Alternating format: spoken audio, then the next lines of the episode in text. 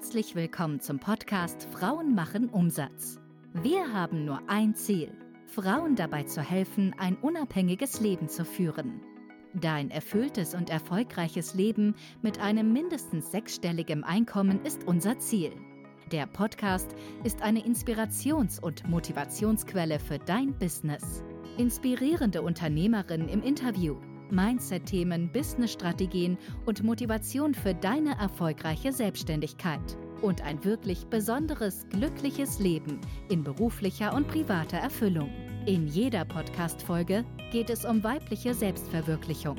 Und es kommen immer wieder erfolgreiche Unternehmerinnen zu Wort, die den Weg schon gegangen sind und mindestens sechsstellig im Jahr verdienen. Herzlich willkommen zu einer neuen Folge von Frauen machen Umsatz.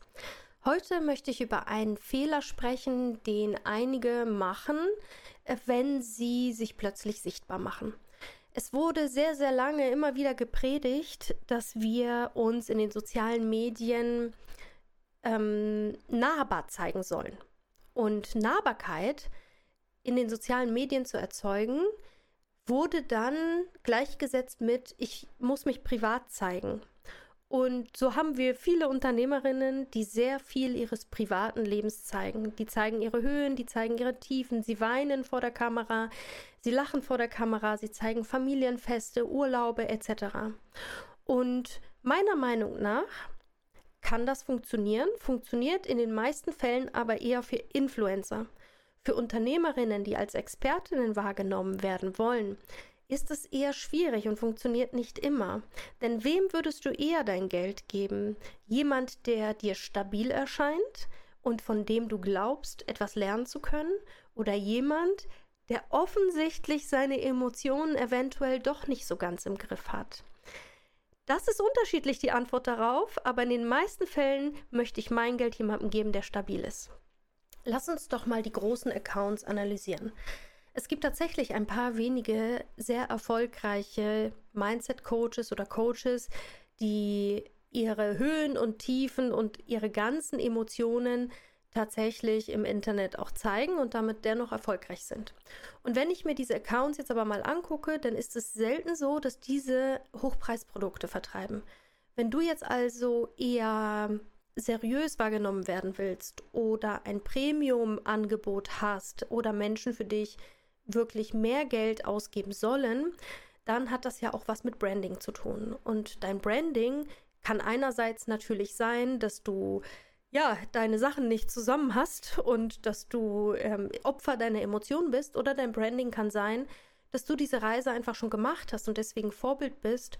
Und wenn du jetzt in diese Situation gerätst mit den starken Emotionen, nehmen wir mal an, du bist Mindset Coach, dann kannst du einfach damit umgehen. Und dann gibt es also Premium gebrandete Mindset Coaches, die siehst du nie vor der Kamera weinen. Die siehst du nie aus dem Bett fallen oder nie mit Kuschelsocken irgendwo sitzen, sondern nach außen hin haben sie eben das Problem gelöst. Und das ist vielleicht genau das, worauf es ankommt. Wenn ich mein Geld irgendwo investiere, in irgendjemanden, dann möchte ich nicht in ungelöste Probleme investieren. Dann möchte ich einfach wissen, dass dieser Mensch stabil genug ist, dass er das Geld wert ist, dass er seine, den Raum so gut halten kann für mich, weil ich bezahlt habe, dass es mir im Grunde wurscht ist, was der für Emotionen durchlebt. Oder ob er gerade ein Tief hat oder eine Krise hat oder was auch immer. Der darf seine Krisen haben, solange ich das Gefühl habe, er hat die im Griff, weil nur das, dann bezahle ich ja Menschen. Also, wenn ich das so analysiere und diese ganzen ähm, Coaches analysiere, dann gibt es sehr, sehr erfolgreiche Mindset-Coaches und sehr, sehr erfolgreiche Business-Coaches, die einfach, äh, ja, die ihre Emotionen zeigen, dann sind die aber meistens niedrigpreisiger positioniert. Wenn ich ähm, mir Mindset-Coaches angucke oder Business-Coaches, die höherpreisig positioniert sind, dann haben die ihre, ihr Leben im Griff, zumindest nach außen hin. Dann tragen die nicht ihre privaten Probleme, Emotionen, Kellermomente so nach außen, dass ich das Gefühl habe, die sind in einer Krise. Die nutzen im Storytelling höchstens diese Krisen und diese Tiefpunkte gemeinsam, um den Weg aufzuzeigen, wie sie sie bewältigt haben. Ich habe im Mai überlegt, ob ich einen Kurs buche. Und zwar jemand, sie hat auch ein Buch geschrieben über ein bestimmtes Thema und äh, ich dachte, es ist doch interessant, würde auch meinem Business helfen. Und dann habe ich bei Instagram gesehen, wie sie weint, wie sie eine Krise hat, wie sie erstmal sich sammeln muss. Und dann dachte ich, nee, wer weiß, ob dann der Kurs stattfindet. Und wie erfolgreich kann jemand sein, der seine Emotionen nicht im Griff hat? Ich schaue gerne ähm, jemandem zu, der Emotionen hat. Und ich schaue auch gerne, wenn jemand ehrlich sagt und Misserfolge teilt. Ich möchte dann aber nicht nur sehen, wie der Misserfolg da ist, sondern ich möchte, wenn ich viel Geld für jemanden bezahle, möchte ich sehen, wie der aus dem Misserfolg rausgekommen ist. Und wie er aus der Krise gelernt hat und wie er mit einer negativen Emotion heutzutage umgeht, weil der muss ja weiter sein als ich. Wenn ich meine Emotionen nicht im Griff habe, ist das ja in Ordnung, aber ich will ja jemanden bezahlen, dass er mir hilft. Und vor allem, wenn ich mich auf einen Prozess mit jemandem einlasse, dann gehe ich einfach davon aus, dass er, wenn er das anbietet oder sie, auch in dieser Zeit den Raum halten kann. Wenn jetzt jemand also ein Drei-Monats-Coaching anbietet, dann möchte ich nicht nach sechs Wochen erstmal erfahren, dass jemand wegen Burnout sechs Wochen Pause machen muss. Und natürlich, wenn jemand krank ist, ist jemand krank, aber ich hoffe, die Botschaft wird hier klar. Wenn ich ein Hochpreis-Coaching investiere, muss auch Hochpreis drin sein. Da kann dann nicht Emotionen zu viel drin sein oder zu viel Privates, was unprofessionell wirken lässt. Und es gibt noch einen zweiten Punkt, warum ich der Meinung bin, dass man nicht zu viel Privates teilen sollte und dennoch persönlich sein sollte. Und privat ist nicht dasselbe wie persönlich. Wir dürfen persönlich sein, wir dürfen unsere Persönlichkeit zeigen, wir dürfen auch unsere Krisenmomente zeigen, wenn wir sie auf das beziehen, beziehen können, was wir mit unseren Methoden erreichen. Also ich kann durchaus sagen, dass ein Lounge mal nicht erfolgreich war oder dass ein Monat mal nicht das Umsatzziel erreicht hat oder dass man mal eine Woche keinen Umsatz gemacht hat. Das kann man durchaus sagen in Zusammenhang mit, ich habe daraus gelernt das oder ich weiß, dass es solche Phasen im Business geben kann. Und das ist nicht schlimm. Wenn ich jetzt aber vor euch heulen würde, dass ich diese Woche keinen Umsatz gemacht habe, wie vertrauenswürdig wäre ich dann für das Thema Umsatz machen? Nicht besonders, würde ich sagen. Und wozu ich eigentlich kommen wollte, ist der zweite Punkt. Der zweite Punkt ist, wenn wir zu privat werden, werden wir sehr nahbar.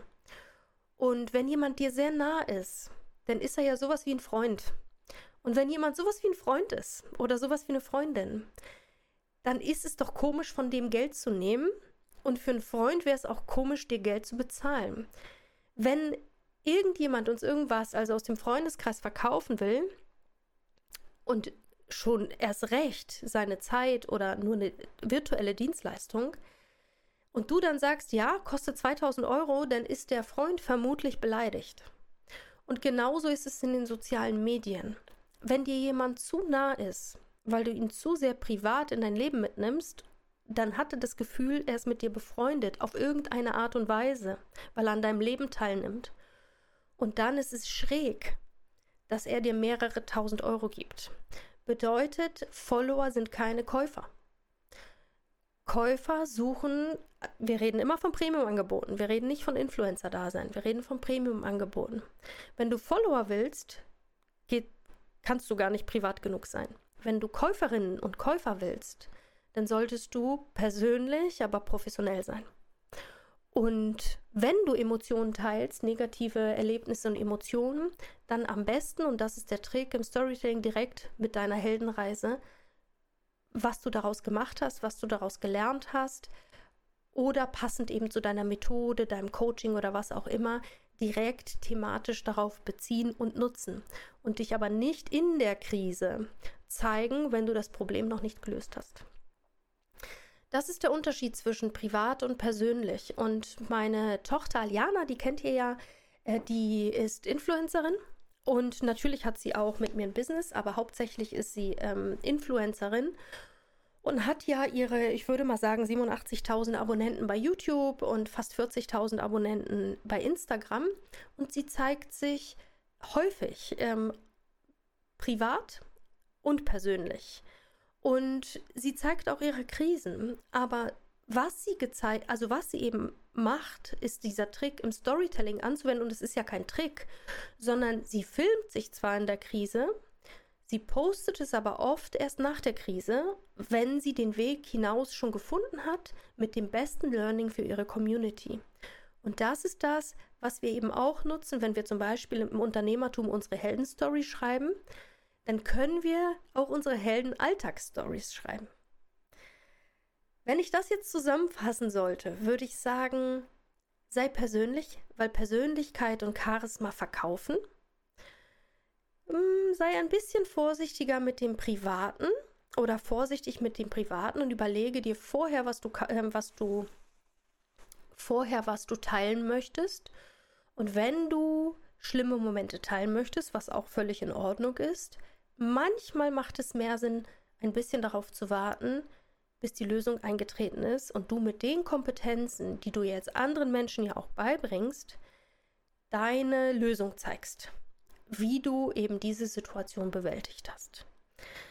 Ich hoffe, diese Episode hat dir geholfen, vielleicht auch für deine Content-Erstellung, vielleicht auch für wie du dich zeigen magst und vielleicht auch in Sachen Branding, ähm, dass höhere Preise eben auch mit einer höheren Professionalität oder einer höheren Erwartungshaltung ans Abliefern gebunden sind. Und du kannst dem am besten gerecht werden, wenn du sicherstellen kannst, dass du ablieferst und die Menschen zwischendurch nicht verunsicherst, ob du wirklich den Raum für sie halten wirst können, wenn deine nächste Krise kommt oder dein nächstes negatives Erlebnis, das dich vielleicht aus der Bahn wirft.